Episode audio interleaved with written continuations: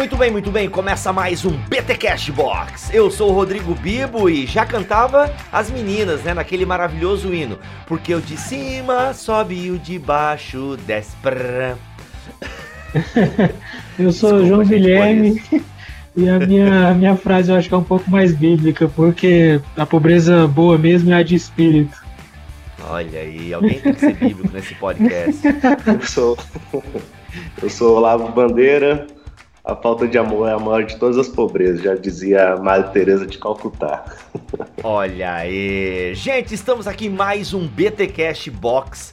E hoje nós vamos falar de um livro, na verdade não vamos falar do livro, vamos falar do, só de um capítulo de um livro que a Box já mandou lá no ano passado. E na verdade esse livro renderia vários BTcasts Box, mas a gente escolheu aqui então o primeiro capítulo do livro Contra a Cultura, um chamado compassivo para confrontar um mundo de. Aí tem pobreza, casamento com pessoas do mesmo sexo, racismo, escravidão sexual, imigração, perseguição, aborto, órfãos e pornografia de David Platt. E hoje estamos aqui com o João da Box, o Olavo. Bem-vindo, Olavo, né? Aí, ó. Valeu, cara. Demorei, mas cheguei. Olha aí, olha aí. E a gente vai falar sobre pobreza, gente. É um tema que ainda não apareceu em bibotalk.com. Então nós vamos estar dando uma olhadinha no capítulo 2 do livro falando sobre pobreza. E, gente, fica aqui, porque eu tenho certeza que a reflexão que o Platt faz, ela é necessária para a igreja, e eu vou dizer igreja brasileira, afinal eu faço parte da igreja brasileira. Mas antes, os recados da caixinha.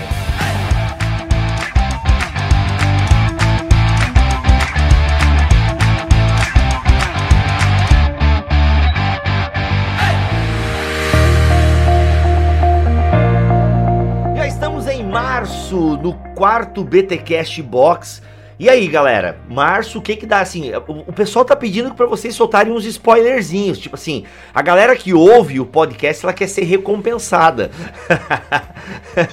então assim, pô, vocês tinham que soltar. Eu tô aqui falando, ó, ouviu o povo? Eu tô aqui falando em nome de vocês. Eu tô tentando, mas a galera aqui tranca as sete chaves né? Mas assim, pô, seria legal compensar a galera, tipo, né? Pô, ó, pra você que ouve o BT Cash Box, um spoilerzinho do que vai vir na caixa de março. Pô, vai aí. É, ó, em março vão ser dois livros novamente. Opa, ok, e ok. Sendo, sendo que um desses livros é. Os dois livros vão ser lançamento. Uhum. E um, de, um desses livros é de um autor brasileiro. Os dois livros, aliás, os dois livros são lançamento. Os dois livros são de autores brasileiros. Um desses autores é um, um, cara muito bom, já é conhecido, mas não tem nada publicado ainda. Opa! E ele tá, ele tá vindo para arrebentar com esse primeiro livro dele. Olha aí! Para arrebentar, hum. viu, cara? Mas, ô João, não dá para dizer pelo menos a temática? Não vai dizer, ah, é teologia. Não, mas, pô, e aí, teologia prática, sistemática? Eu posso dizer que um dos dois livros vai ser uma biografia de uma pessoa. Hum muito interessante e pouco conhecida no Brasil. Muito bom. Gente, e aí, Box Família, como é que tá esse projeto? Box Kids, como é que a galera tá aceitando? O que, que a gente pode falar também já da, da Box Kids? O que, que dá para adiantar pra galera? Explica para nós aí então, João, o que é essas Box Family, Box 95, Box Kids, como é que é? Os produtos da Box. Esses são os planos que a gente tem, né? E eles são voltados para os públicos que são descritos nos nomes dos planos. Então, o adulto são, é, é esse que a gente já manda mais tempo, com livros de teologia reformada, voltado para um público é, de igreja mesmo, não é só pastor, mas qualquer pessoa que queira crescer espiritualmente, crescer em conhecimento, é o nosso público, porque a gente manda livros que são de fácil acesso, mas que também são de conteúdo importante. E assim uhum. como o livro que a gente vai discutir hoje, né, o do David Platt, é uma, é uma leitura muito agradável no sentido do estilo da escrita, mas é uma leitura ao mesmo tempo bem confrontativa por causa do, dos temas que ele aborda e chama o desafio, é muito bom. E, e aí a gente, entendendo a importância de é, dar atenção às nossas crianças, nós decidimos criar o Box Kids, que é voltado para o público infantil, inicialmente com, com material voltado para crianças de 3 a 6 anos.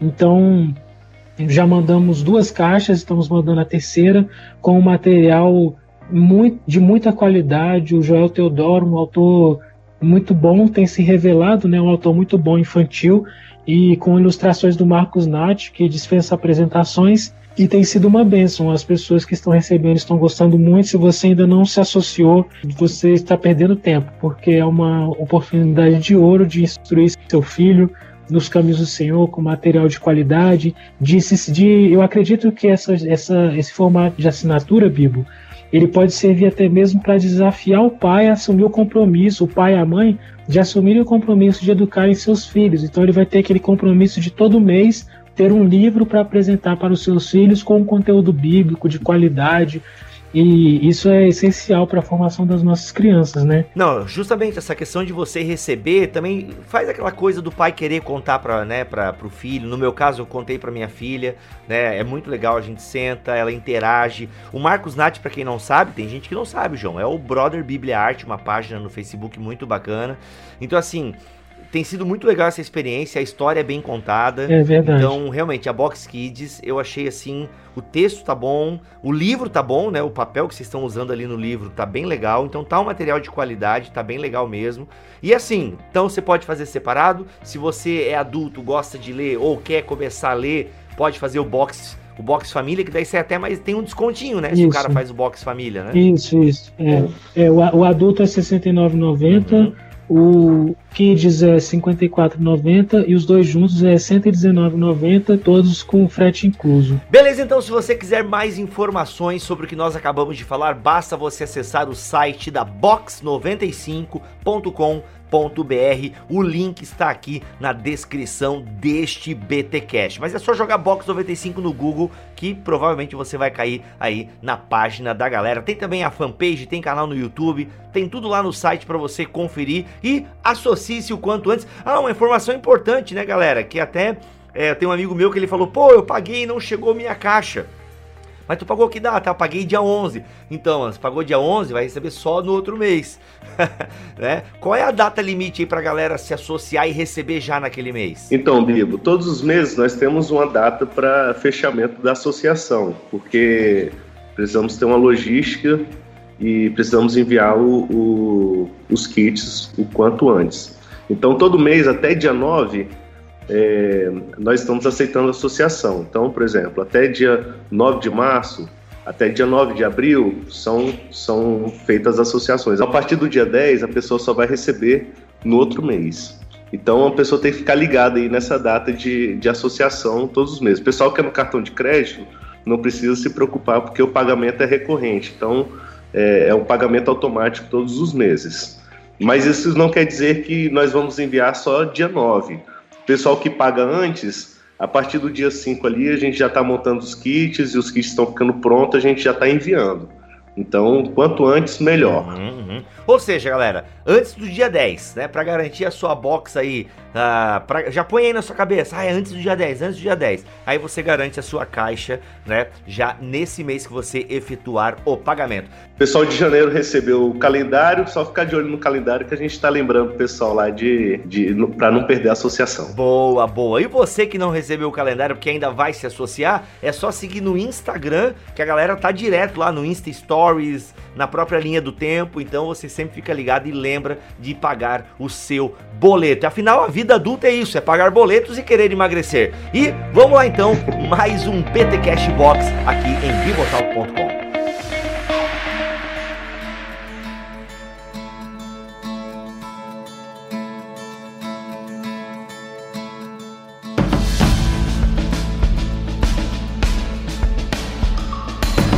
Então, estamos aqui mais uma vez neste podcast, neste BTcast Box, para refletir e estarmos juntos aqui conversando sobre um, um, problema que nos aflige, que é o problema da pobreza, mas a partir do livro do David Platt, como foi dito, foi o primeiro livro enviado por nós aí na Box, né, em janeiro de 2017.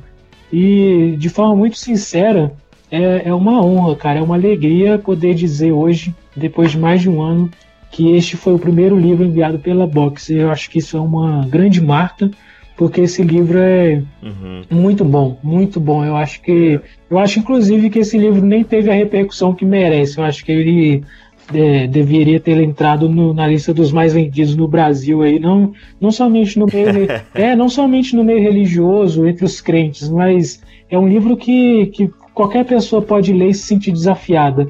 O estilo de, de escrita do, do Platt me agradou muito. Eu não conhecia ele antes, né? Nunca tinha lido nada dele, apesar de ele já ser um autor conhecido e já ter até outros livros em português, não muito conhecidos também, mas eu não tinha lido nada dele. Eu gostei muito porque ele não, não faz rodeios e ele descreve algumas cenas neste livro de forma muito intensa, é, muito forte, e a gente tem até testemunhos de pessoas que choraram lendo esse livro porque realmente quando ele fala sobre a escravidão sexual é muito forte, cara. O que me assusta no Plet, cara, é que assim, ó, eu não cheguei a ler, eu não cheguei a ler esse livro inteiro. Eu acho que eu parei em escravidão sexual ou imigração. Mas até onde eu li, cara, ele tá envolvido com tudo, velho. É, é, muito legal, tipo, né? Ele, ele dá testemunhos mesmo. É, tipo, ele não é só um cara que pesquisou, tá ligado? Ele, de alguma forma, ele esse incômodo que tem nele ele levou, assim, tipo, a umas consequências na vida dele, né, cara? Muito louco isso. E a, e a experiência de vida mesmo. Você vê que ele faz, ele faz aplicações da, da própria vida dele, até em cima da, da questão da pobreza. Eu li esse livro em janeiro, eu lembro dele quase claro até hoje, assim, em, em vários pontos. Então, é um livro muito fluido mesmo, é um livro é, profundo e que vai mexer com, com assim, ó, Eu tenho uma ressalva ao livro, assim, tipo, o livro, ele é bem bíblico. Sabe, assim, ó, ele é um livro que inclusive eu, eu dei, eu, eu recomendei para grupos pequenos aqui na minha cidade, até para irmãos da igreja, porque assim, ele é bem bíblico. Ele é um livro que, assim, nesses temas que ele aborda, né? Porque o livro é contra a cultura, então ele vai querer mostrar a cultura bíblica é, em relação a esses temas como pobreza, casamento com pessoas do mesmo sexo, racismo, o que a Bíblia diz sobre isso. Então, assim, ele faz a seguinte dinâmica: a Bíblia e a experiência dele. Ele não é uma discussão filosófica, entende? Por exemplo, assim, ó, a questão do isso. aborto, né? Ele vai bem bíblico, ele vai discutir a partir da religião. Então, assim, é. isso eu acho legal. Ele não é um livro para você pegar e você, não, eu vou me preparar agora para um debate na universidade. Ah, não, não, não, ele vai te dar a base bíblica, só que para um debate às vezes fora do arraial, né, cristão, fora dos cercados religiosos, ele talvez não seja. Agora sim, meu amigo, obviamente que todos nós, antes de querermos né, discutir filosoficamente qualquer assunto, ou discutir a pobreza do ponto de vista econômico, ou discutir a escravidão sexual do ponto de vista sociológico, nós cristãos precisamos o quê? Conhecer né, o lado lá fora, tudo bem, ok? Mas a gente precisa conhecer o que a Bíblia diz também. Exatamente. E nesse conhecer o que a Bíblia diz, o Plet é fenomenal. E eu acho que é essa a proposta. Eu acho que a proposta dele não é equipar a gente. A, proposta dele é confrontar a gente contra nós mesmos, assim. Uhum. Ele fala, eu vivi isso, né? Eu vivi, eu vivi essa realidade e eu quero mostrar isso para você. Então, é, eu, eu, eu achei isso interessante no livro. É o cara ele propôs uma mudança contra o Olavo mesmo, assim, olhar para dentro de mim e falar, cara, minha, meu conceito de, de pobreza, o meu, minha, meu conceito aqui de de casamento com pessoas do mesmo sexo, ele está um pouco errado. Deixa eu confrontar comigo mesmo. E esse preparo ele é muito importante para as nossas vidas, principalmente como cristão. Né? Uhum, uhum. É, com certeza, eu acho que uma coisa que demonstra isso é isso que a gente está dizendo de ele ter essa pegada prática e falar da parte de, de ele, dele mesmo e nos confrontar com a nossa vida de uma forma muito palpável. É na primeira frase do capítulo 2. Ele começa: Caminhando por uma aldeia asiática coberta de neve, vi a pobreza ser, ser, é, personificada. E aí ele faz, e ele faz um relato dessa, o que ele chama de pobreza personificada é, o, é, um, é um cara que ele conhece chamado é, Seimir, ou Sam, não sei como é que pronuncia o nome do cara, mas é, é Samer. mas, mas ele é um cara caolho e doente, com a, com a cara com o rosto sendo transfigurado, aliás, com o rosto sendo desfigurado por uma doença e, e ele faz um, um, relato muito vívido de, dessa cena e, e, e, eu acho que isso demonstra muito bem a pegada do livro. Mas, como o Bibo falou, ele trata de, de temas importantes é, em, em, questões culturais que desafiam os cristãos e eu acho que isso é, é importante destacar, Bibo, que ele ele mostra para nós cristãos como nós eh, estamos sendo desafiados dia a dia pela cultura que nos cerca, né? E, e, e, isso que faz o nosso posicionamento muitas vezes ser contracultural e, e faz dar nome ao livro, porque nós estamos cercados por uma cultura que é idólatra, estamos cercados por uma cultura que, que é idólatra e, e por isso ela não reconhece Cristo como Senhor, estamos cercados por uma cultura que ignora a desigualdade social e, portanto, a pobreza, e cercados por uma cultura que é, que tem cada vez mais no Brasil esse debate está crescendo de valorizar o aborto, de aceitar o aborto e até incentivar. E nós, é, como cristãos, precisamos nos posicionar contra isso. Então, ele, ele trata de temas importantes, né? ele fala da escravidão sexual, falando de, das meninas na Ásia. Cara, é muito confrontador. E ele com essa proposta de, de discutir a cultura, de trazer a gente para é, refletir sobre a cultura nessa perspectiva cristã e bíblica, ele, ele fala uma coisa que é muito certeira. Como eu já disse, né, o estilo de escrita dele é bem direto, ele não mede as palavras, e esse não medir as palavras, no caso dele, é algo muito positivo, porque ele, ele vai no cerne e faz a gente pensar. Ele diz assim: o Evangelho de Cristo não é um chamado à condescendência cultural diante do medo, é um chamado à crucificação contracultural, à morte ao eu diante da oposição terrena por amor à recompensa eterna. Minha esperança é que acreditemos no Evangelho de Cristo e que nossa fé nos leve a uma ativa participação em nossa cultura. Mostra a que veio, né? Ele deixa claro que ele quer discutir a cultura, confrontando ela e nos mostrando biblicamente qual deve ser o nosso posicionamento para que o evangelho nos transforme. Sabe o que, que eu vejo, galera? Assim, ó, quando nós lemos a Bíblia, a gente é confrontado. Se tu pega o Sermão do Monte, você pega ah, quando Jesus fala, né? Por que, que vocês me chamam de Senhor se não fazem o que eu mando? A gente pega Tiago falando que a verdadeira religião é, é né? São os órfãos, né? E, as, e a viúva, né? O cuidado com eles. Então, assim, tem uma série de coisas que a gente sabe que deve fazer. E aí, tipo, para resumir o primeiro capítulo do Plet é, ô, oh, se tu sabe que deve fazer, por que tu não faz?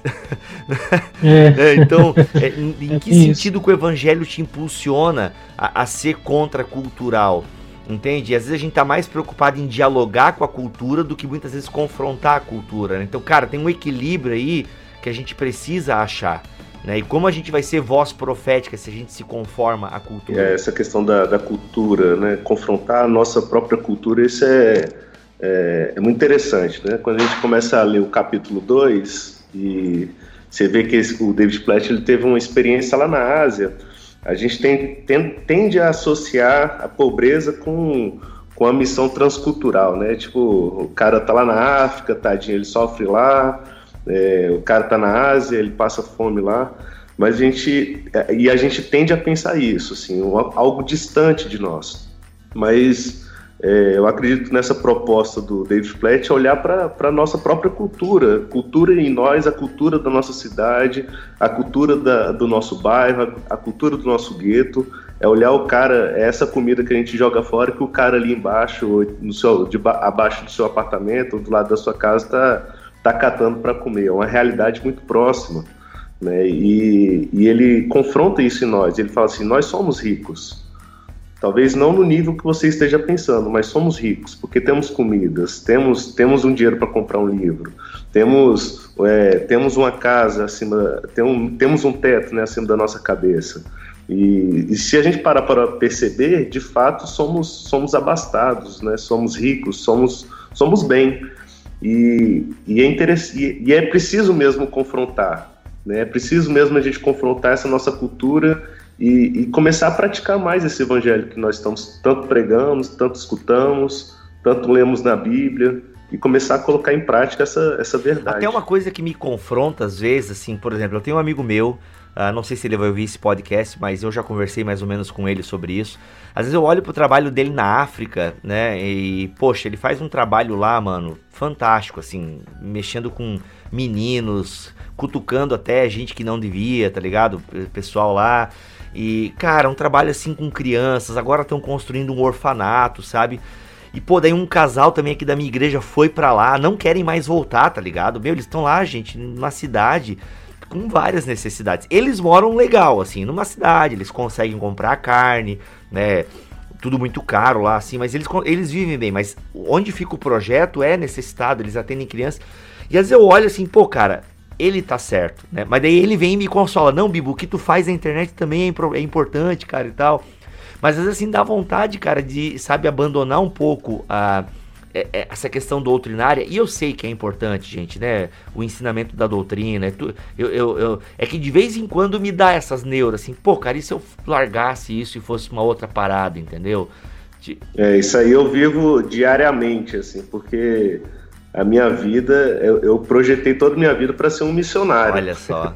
fiz, sem, fiz seminário, morei, morei no Amazonas, trabalhei com plantação de igreja é, lá, voltei, achei que eu ia casar e ir embora pro Camboja. Aí, e hoje, e hoje eu sou empresário, mas assim, o que, o que me consola, na verdade, é saber que através dessa do meu trabalho eu consigo fazer missões Sim. também, né? Que é o, é o caso da Box 95. Uhum. Nós estamos apoiando obras missionárias, estamos fazendo e, e como pessoa mesmo eu quero praticar todos os dias, assim. Isso é algo que está na minha mente assim o dia inteiro, assim, é algo que eu sou apaixonado. Eu quero, eu quero levar o evangelho, eu quero, eu quero proporcionar uma experiência boa para a pessoa que está do meu lado, a pessoa que está precisando. Eu quero, eu quero isso. Não é justamente isso, Olavo, sabe? Porque com o Bibotal que a gente consegue ajudar as pessoas, a gente ajuda a missão na África e o Beto ele me consola assim com isso, porque uh, e até o Iago falou isso no livro dele, né? Ou você não precisa de um chamado missionário. Na verdade, o Iago reproduz o que as pessoas que trabalham com missões já falam. É, tem que ter gente que está estabilizada e que tem dinheiro para poder enviar quem pode ser enviado. Né? Então a gente precisa ter essa noção do coletivo. Né? Obviamente que isso também não pode ser assim, uma tipo, ah, eu ajudo lá o missionário, ok. Não, é, o, o, que o Plet fala né, e o que ele nos incentiva em todo o livro dele é, cara, as demandas estão ao teu redor, entende? Talvez onde eu esteja não tenha escravidão sexual, pelo menos até onde eu sei, né? Mas, cara, pobreza certamente tem, a questão da, da imoralidade sexual. Então, assim, a igreja, ela é cercada por muitas demandas. E uma coisa que o Keller fala, que eu acho interessante no Igreja Centrada, é... Bem, eu li faz um pouco de tempo, se eu deturpar o pensamento do Keller, pessoal, me perdoem e me corrijam nos comentários. Mas o Keller dá a entender assim que existem as mais diferentes igrejas, né? E às vezes cada igreja vai ter uma pegada, uma frente diferente. Né? Então a gente às vezes precisa descobrir no nosso bairro qual é a demanda daquele bairro, entende? Então tem algumas igrejas que estão em, em, regiões onde tem mais homossexuais ou prostitutas, em outra vai ter a classe rica, né? Então são outras demandas, né? Outro tipo de discurso. Mas o fato é que o livro do Plet, cara, ele, ele te, te incomoda para isso. Tá, e aí, qual é a demanda que tá. E é o que o pessoal do movimento mosaico trabalha também, né? Qual riqueza, né? Ou qual pobreza a sua riqueza supre? É, obviamente que o Pletic fala de pobreza é, monetária, mas se a gente ampliar, né, nós temos riquezas, né, sejam elas os nossos talentos ou recursos financeiros, que podem suprir pobrezas. Então a gente precisa ter essa consciência, né? E ao mesmo tempo sempre ficar com um pouquinho com aquela taxinha na cadeira, tipo, para não ficar tão confortável, sabe? Ah, sentei aqui. Não, tem aquela taxinha ali, entendeu? Que eu preciso, caramba. Eu, eu, eu acho que nós cristãos, e, e, e eu vejo isso no Plet, a gente precisa estar incomodado sabe? Quando a gente tá muito confortável, é, por exemplo, uma expressão, gente, me perdoem se vocês usam, eu não tenho nada contra, tá? Eu só estou dizendo que eu sou incomodado com essa expressão. Eu não tenho nada contra, é uma coisa assim que, é, mas o pessoal fala, ah, os mimos de Deus, ah, Deus nos dá mimos e tal. Isso me, assim, me incomoda um pouco. Claro que eu quero ser mimado por Deus e tal, quem é que não gosta e tal, né? Mas ao mesmo tempo, cara, não, mas eu acho que não pode ser. A gente tem que ser confrontado, velho. Entende? Tem que ir pro confronto. Não sei, é, não sei, não sei. o Plet deixa a gente assim, incomodado. Mas eu acho que é isso mesmo, é tá inconformado. Acho que é um processo do cristão mesmo, assim, parece que nunca tá bom, parece que parece que as coisas não não estão dando certo, parece que tem alguma coisa errada. Eu acho que isso é um, é um sentimento que a gente vai levar sempre. E eu acho que esse, esse inconformismo, cara, isso é, isso é graça de Deus, assim, para não ficarmos parados. É, eu acho que nesse ponto aí o Keller acrescenta bastante com o que você, com o livro que você citou, Bibo, que o Igreja Centrada, que ele faz a citação do, do Richard Niebuhr, né? Falando sobre aqueles, aquelas posições de, de Cristo e da cultura, que são bem conhecidas. E, e uh, Cristo pode ser contra a cultura, o Cristo da cultura, que a gente tenta evitar, é, Cristo acima da cultura, e Cristo e cultura em paradoxo. Ele trata também do Cristo transformando a cultura. E eu acho que a perspectiva de Cristo transformar a cultura ou Cristo transformando a cultura é, ajuda muito a gente quando o tema específico é a pobreza. Porque uma coisa que, que deve realmente trazer incômodo, e para usar a palavra do Olavo, deve trazer esse sentimento de, de inconformação para a gente, é, é, é, a realidade de vivermos em um, em um mundo é, bastante cristianizado, se incluirmos as linhas, as várias linhas cristãs que tem aí protestantes, católicas e os, e os ortodoxos, mas mesmo neste mundo existe muita pobreza, né? É, não é só na África que existe pobreza, no Brasil existem pessoas miseráveis. Um pessoal fez uma pesquisa aqui no DF de cenário econômico e isso foi em 2011. É, os dados podem estar um pouco desatualizados, mas ainda assim eles são bem é, chamativos. E essa pesquisa verificou que as famílias mais pobres no Distrito Federal ganham 170 reais por mês. Nossa, mano. 170 reais por mês para uma família no Distrito Federal, que é uma das unidades da federação mais ricas do Brasil. Temos aqui pessoas que ganham 50 mil reais por mês. Então, isso deve levar a gente a refletir nesse sentido de, poxa, somos um país aí com não sei quantos milhões de evangélicos, uhum. somos um país que de maioria cristã, e o que esses cristãos têm feito? É, para reduzir a pobreza. O que, o que o Evangelho nos ensina. E o Keller também, falando sobre esse, especificamente sobre a pobreza, no livro dele Justiça Generosa, que eu recomendo também, que ele diz que a, a generosidade estendida ao pobre não deveria ser interrompida até que a sua necessidade não mais existisse ele alcançasse um nível de autossuficiência. Cara, isso é, é, é uma coisa impressionante, porque. Mas não é meio utópica, João? Então, porque... é, é essa é a pergunta. Será que isso deve ser utópico? É, até que ponto? Porque ele, ele, ele traz essa perspectiva de, de ajuda ao pobre, ela, ela deveria tirar a pessoa da pobreza. Mas, mas aí o problema é que quando a gente aborda isso, aí as pessoas às vezes leva para um lado mais de visão política para dizer assim, ah, não, aí você vai estar, tá, a pessoa vai estar acomodada, é, a gente não pode dar o peixe, tem que ensinar a pescar. E eu concordo que nós devemos capacitar as pessoas e ensinar a valorizar o valor do trabalho. Mas a verdade é que é, dificilmente nós somos incomodados pela pobreza, né? Nós somos, eu, eu acredito que em termos culturais, nós somos hoje no Brasil muito mais incomodados com a afronta moral que, que existe é, ao cristianismo e, e, e a extrema legitimidade para esse incômodo. Eu sou um incomodado, mas nós nos incomodamos pouco com, com a pobreza que nos cerca, né? É, a gente se incomoda uhum. com a violência, se incomoda com, com essas com, com, a, com a moral, como eu falei. Com a música da Ivete Sangalo. É, é, na verdade, às vezes faz muito pouco mesmo por, por, esses, por essas pessoas que, que precisam de atenção, né? E pouca informação chega até nós. A verdade é essa também. Poucas pessoas Como... têm noção do nível de, de pobreza ou de concentração de renda no mundo, né? Uhum. Mas eu acredito que o valor deste livro está justamente em, chamar para esse desafio, em mostrar para nós mesmos, como já vocês já disseram, que nós somos ricos, né, se formos comparados com a maior parte das pessoas no mundo, é, para a gente entender que, que o nível de pobreza é maior do que o que a gente pensa e que a Bíblia, é, a, a lei mosaica, nos ensina a, a, a darmos atenção a isso e a a nos preocuparmos com essa questão para procurar uma solução efetiva, né? E, e, a, e a, tendência, às vezes, é levar para outro extremo, assim, é, ah, então o que, que eu vou fazer então? Né? Então eu vou dar meus, todos os meus bens, eu vou, eu vou entregar tudo? Não, não é isso.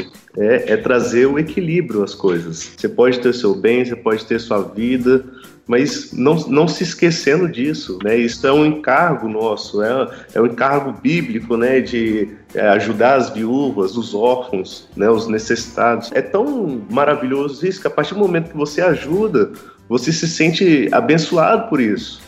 Né? Então, faça isso, né? pratique isso. Você não precisa ser um, um radical. Né? Eu fico lembrando quando eu. Pô, o Washer é radical, né, velho? Tanto que ele tem carro velho, porque. E eu acho que o Plet também não fala isso, que ele, tipo, não admite que numa igreja tenha tanta disparidade.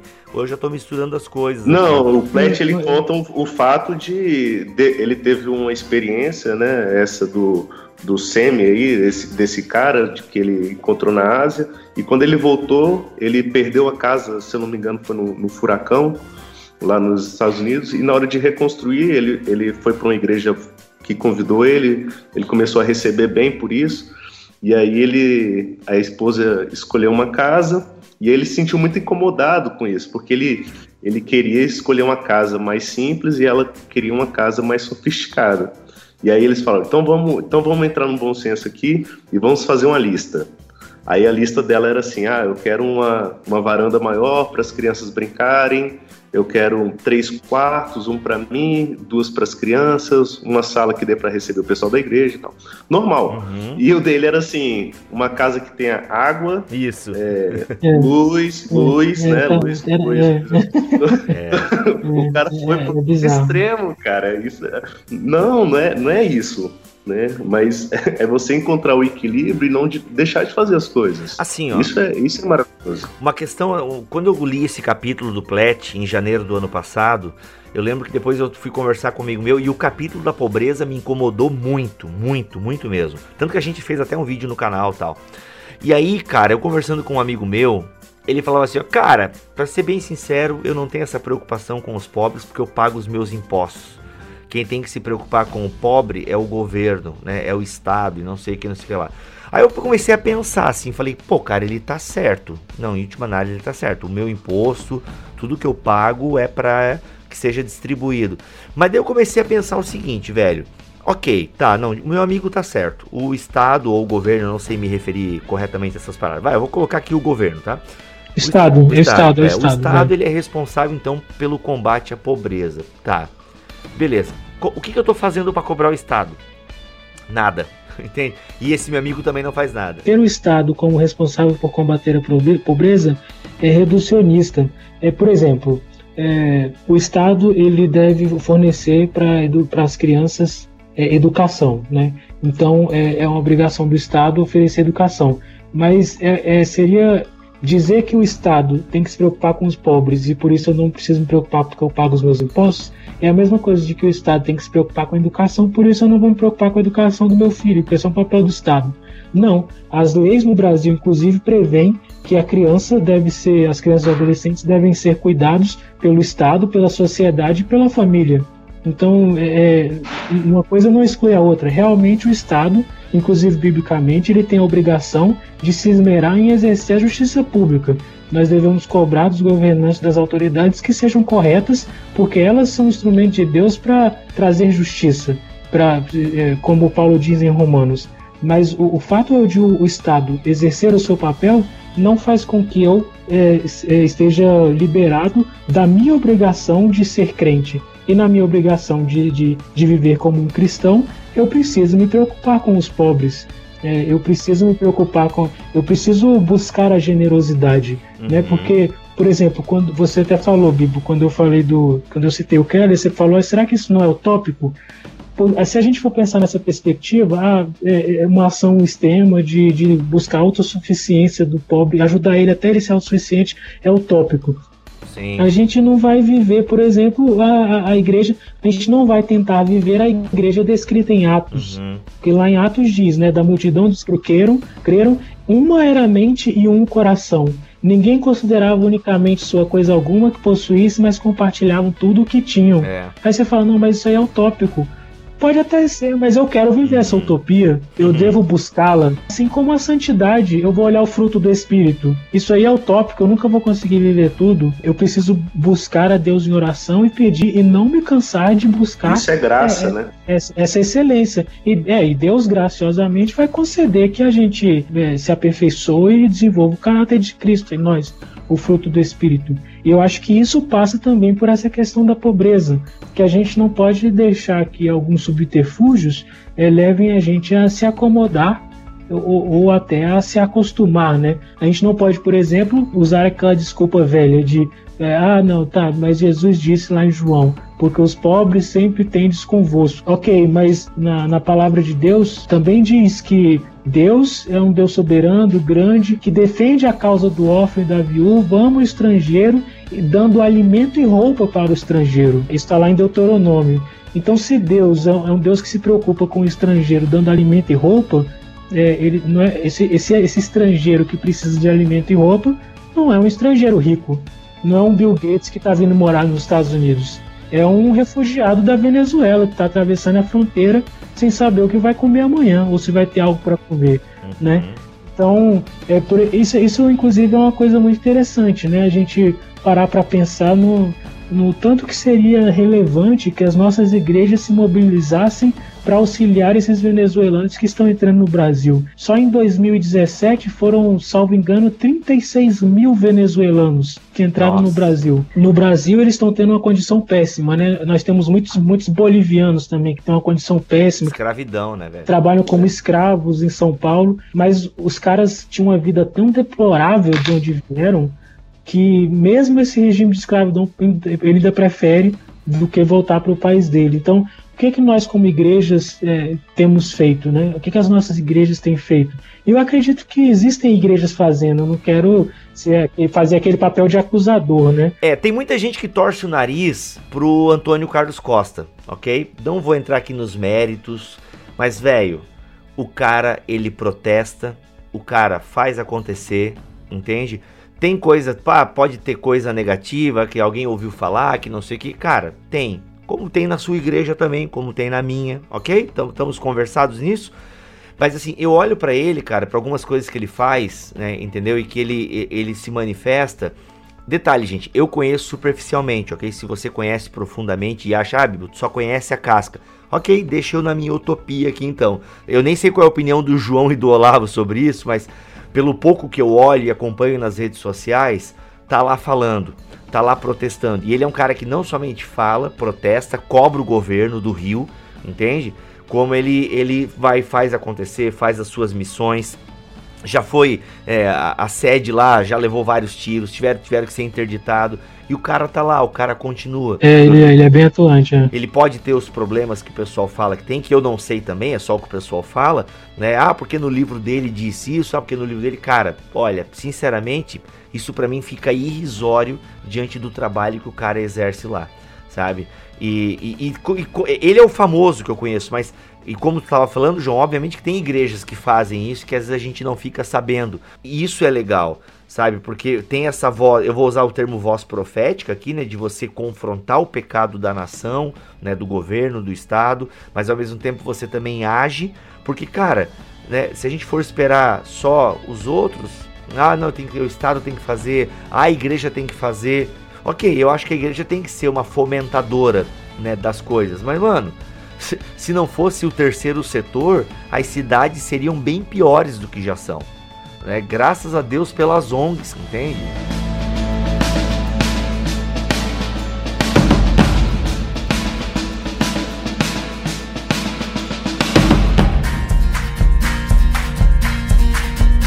Cara, tem uma coisa que eu quero trazer para conversa aqui. É, olha, ó, você, assinante da Box, né? Pega o livro lá, ouve esse podcast com o livro aberto. A gente vai na página 58 agora.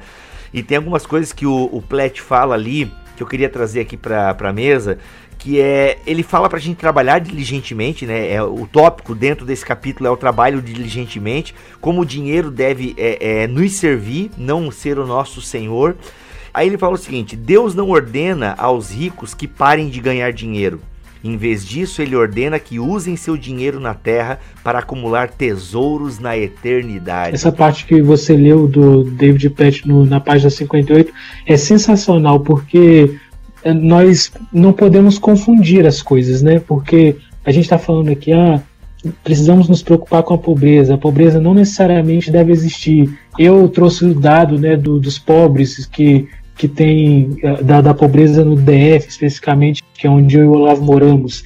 E existem outros dados, tem uma, tem uma organização que eu não sei se você conhece, Bibo, ligada à Universidade de Oxford, não. que é Oxfam, o, o, nome, é uma ONG, ela se dedica justamente a fazer pesquisas sobre a pobreza. É, é Oxfam, é OXFAM, o slogan deles é o poder das pessoas contra a pobreza, dizendo que em 2014 1% da população detinha quase 50% da riqueza mundial.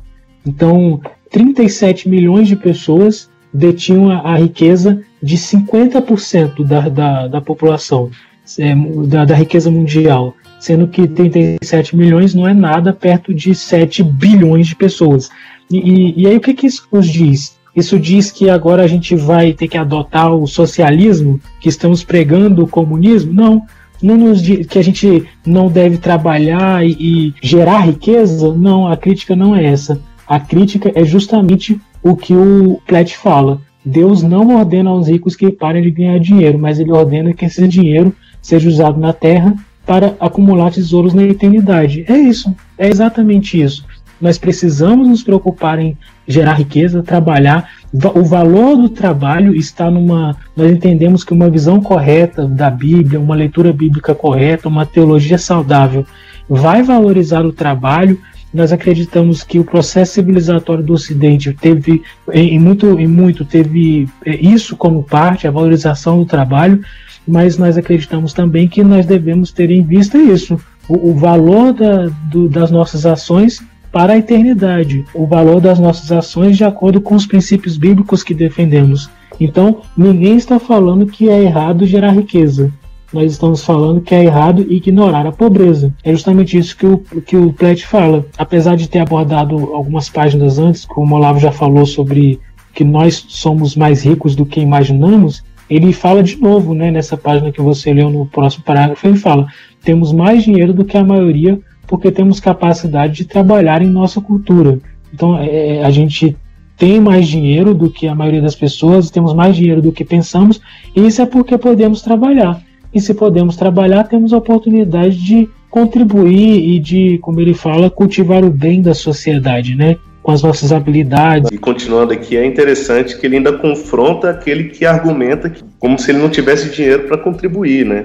Então, aí ele fala assim, ali no meio do capítulo aí, dessa página 58, ele fala, inúmeros jovens da faixa de 20 a 30 anos, por exemplo, estão se recusando a se tornar adultos, preferindo jogar videogame, estudar ou trabalhar, com emprego, com emprego de meio período e dependendo dos pais para pagarem suas contas. Né? E isso é uma verdade na nossa cultura hoje. Um monte de, de homens, meninos, né, que não crescem, fica arranjando desculpas até espirituais, né, esperando esperando a resposta de Deus, só que eles estão esperando a resposta sentado no sofá tomando uma Coca-Cola e assistindo Faustão, né? Então é, é, é assim, é contra a cultura, é, é o que é, é, mover, levantar, é ter atitude, né? É, mudar essa realidade parcial e se tornar um ativo dentro da sociedade mesmo. Trabalhar como um homem, né? Largar a mão de ser moleque e virar homem. Né? Já tá. É como como o Pet fala, trabalhar pelo bem do, de todos, né? Uhum. Pra, deixa eu voltar ao meu tempo de assembleia aqui e dizer o seguinte: para não ficar somente em minhas palavras, quero ler um texto bíblico. ah, muito bom, excelente. é, 1 Timóteo capítulo 6, versículo 6. De fato, a piedade com contentamento é grande fonte de lucro Pois nada trouxemos para este mundo e dele nada podemos levar.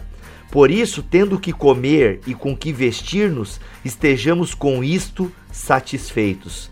Os que querem ficar ricos caem em tentação, em armadilhas e em muitos desejos descontrolados e nocivos que levam os homens a mergulharem na ruína e na destruição. Versículo 10 pois o amor ao dinheiro é a raiz de todos os males. Algumas pessoas, por cobiçarem o dinheiro, desviaram-se da fé e se atormentaram com muitos sofrimentos. Você, porém, homem de Deus, fuja de tudo isso e busque a justiça, a piedade, a fé, o amor, a perseverança e a mansidão. E por aí ele segue, mas já deu para entender o tom. Com certeza, com certeza, é exatamente isso. É exatamente isso. Não é errado ser rico, é errado buscar a riqueza. Eu acredito mesmo nisso. Uhum. É, se, se, o foco do meu trabalho for, for ser rico, eu, eu tô errado. A motivação do meu coração tá errado. Agora, se o foco do meu trabalho for agir com excelência para que Deus seja glorificado, e se a consequência desse trabalho excelente for a riqueza, amém. Agora, a partir do uhum. momento que. Enfim, eu não posso dizer melhor do que a Bíblia, eu acredito que o texto bíblico é perfeito, inspirado, é isso. é basicamente isso, né? A gente só complementa, mas o texto bíblico diz por si só. Ele, é, não, não, dá nem para dizer que esse é um texto controverso, né, Bibo? que, que não, não. ele, ele é um texto uhum. bem claro. Eu acho que eu acredito que é isso mesmo. E eu, eu realmente, de forma muito sincera, Bibo, espero que as pessoas que estão nos ouvindo possam ter essa consciência de que elas são ricas, são, somos ricos. Né? Às vezes a gente não tem acesso a todos os bens de consumo que queremos, principalmente no Brasil. É, temos acesso a muitas coisas que muitas pessoas não têm. As pessoas que estão nos ouvindo só por estarem nos ouvindo, elas já são mais ricas do que uhum. milhões de pessoas no mundo, porque elas têm acesso à internet, têm acesso a um equipamento eletrônico que possibilitam ouvir esse podcast. Então, eu acho que isso deve trazer em nós um sentimento de gratidão a Deus pelo que Ele nos dá, um sentimento de responsabilidade pelos que estão à volta e não têm, e um sentimento de urgência, porque isso é uma questão que não pode esperar. Muito bom. Gente, isso porque nós só arranhamos aqui a metade desse capítulo que o Plet fala sobre a pobreza.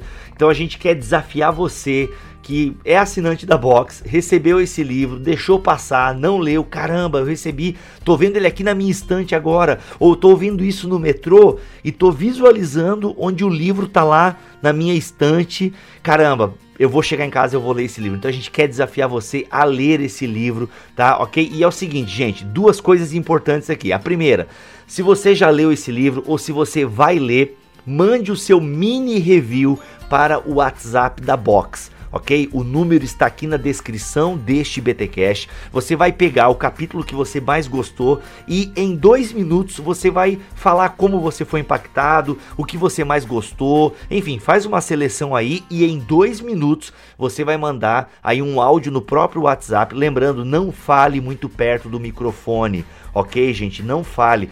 Teve gente que mandou até, mas falou muito perto do microfone, gente. Sai tudo estourado, cheio de puff, fica impraticável aqui no podcast. Então, fale meio longe do microfone, fale com firmeza, procure um lugar legal na sua casa. Não grave no banheiro que sai cheio de eco, tá bom? E aí você manda um mini review você vai aparecer no BTcast Box de abril. Então mande aí o que, que você foi impactado no livro do Plet, tá? Se você ainda não leu, corre ler, porque vale muito a pena. E conversando aqui com o João e com o Olavo, eles têm uma notícia muito boa para você que é mulher. Estamos aí no mês das mulheres e elas serão contempladas com uma promoção. Então, João, diga para nós aí que promoção que é essa que a Box preparou para mulherada nesse mês de março. Cara, Bebo, é uma promoção que nem a Amazon consegue superar, cara.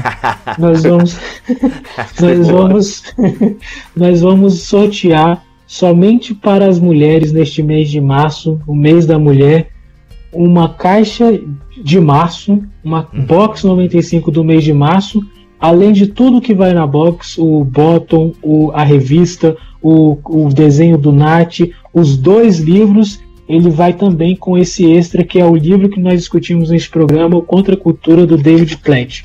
Se você é mulher, você não pode perder essa oportunidade. E como que faz isso, Bebo? Então olha só, galera, nesse podcast aqui em bibotalk.com, ok? BTcast Box de número 4, você tem um link na descrição deste podcast, você tem um link que é um formulário, tá bom? Então você vai clicar ali, vai preencher esse formulário e você, mulher, já está participando deste grande sorteio. Então olha só, mas eu já sou associada da Box, como é que faz? João? Tipo, a pessoa que é associada quer participar também. E ela ganha o que que ela ganha? Se já for associada, não tem problema, porque é, no caso de você ser associada, você vai receber a sua caixa de março com o livro dentro sem ser cobrada por essa caixa. Olha aí, então, gente, você que é associado pode participar também da promoção. Aliás, associada esse mês é das mulheres. Então tá aí, você vai concorrer à caixa de março, a box de março, lembrando que é só a de adulto, né? Não é a, a kids,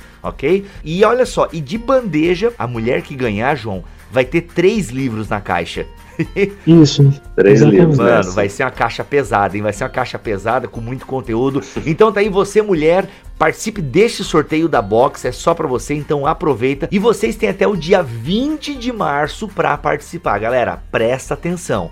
Cadastros feitos no dia 21 já não vão aceitar mais, porque a gente precisa de tempo para fazer o sorteio, para fazer a edição do podcast. Então anotou aí, dia 20 de março é a data limite ok? Ah, mas eu sou associado e eu, eu pago o meu boleto? Paga, paga o seu boleto aí normal até dia 9, porque caso você seja a vencedora do sorteio, você não será cobrada em abril, beleza? A gente pensou em tudo aqui, então você que é associada paga normal, ok? Se você for a contemplada no sorteio, a gente não cobra de você em abril. Então corre lá e você que ainda não é associado, tem essa experiência, né? Vai que você ganha no sorteio, você vai ter a experiência de receber essa caixa maravilhosa aí na sua residência. Então, gente, por falar nisso, capricha no endereço, tá bom? Na hora de preencher o formulário, nome da rua, número da casa, complemento se tiver, né? Se for um apartamento, coloca lá o número do residencial, o apartamento, o bloco, não esquece do CEP,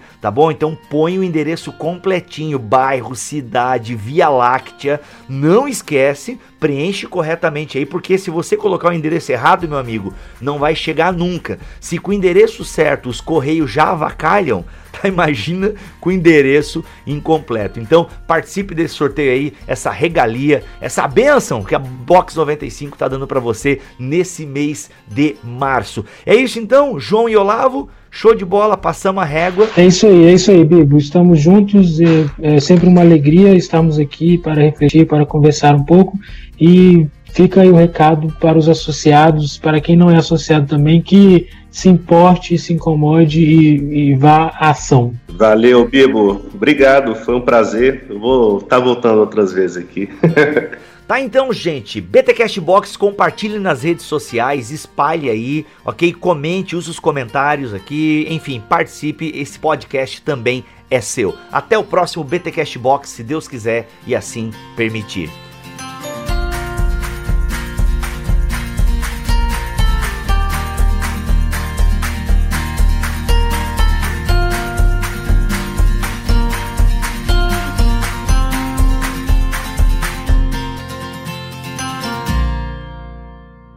Este podcast foi editado por Bibotalk Produções.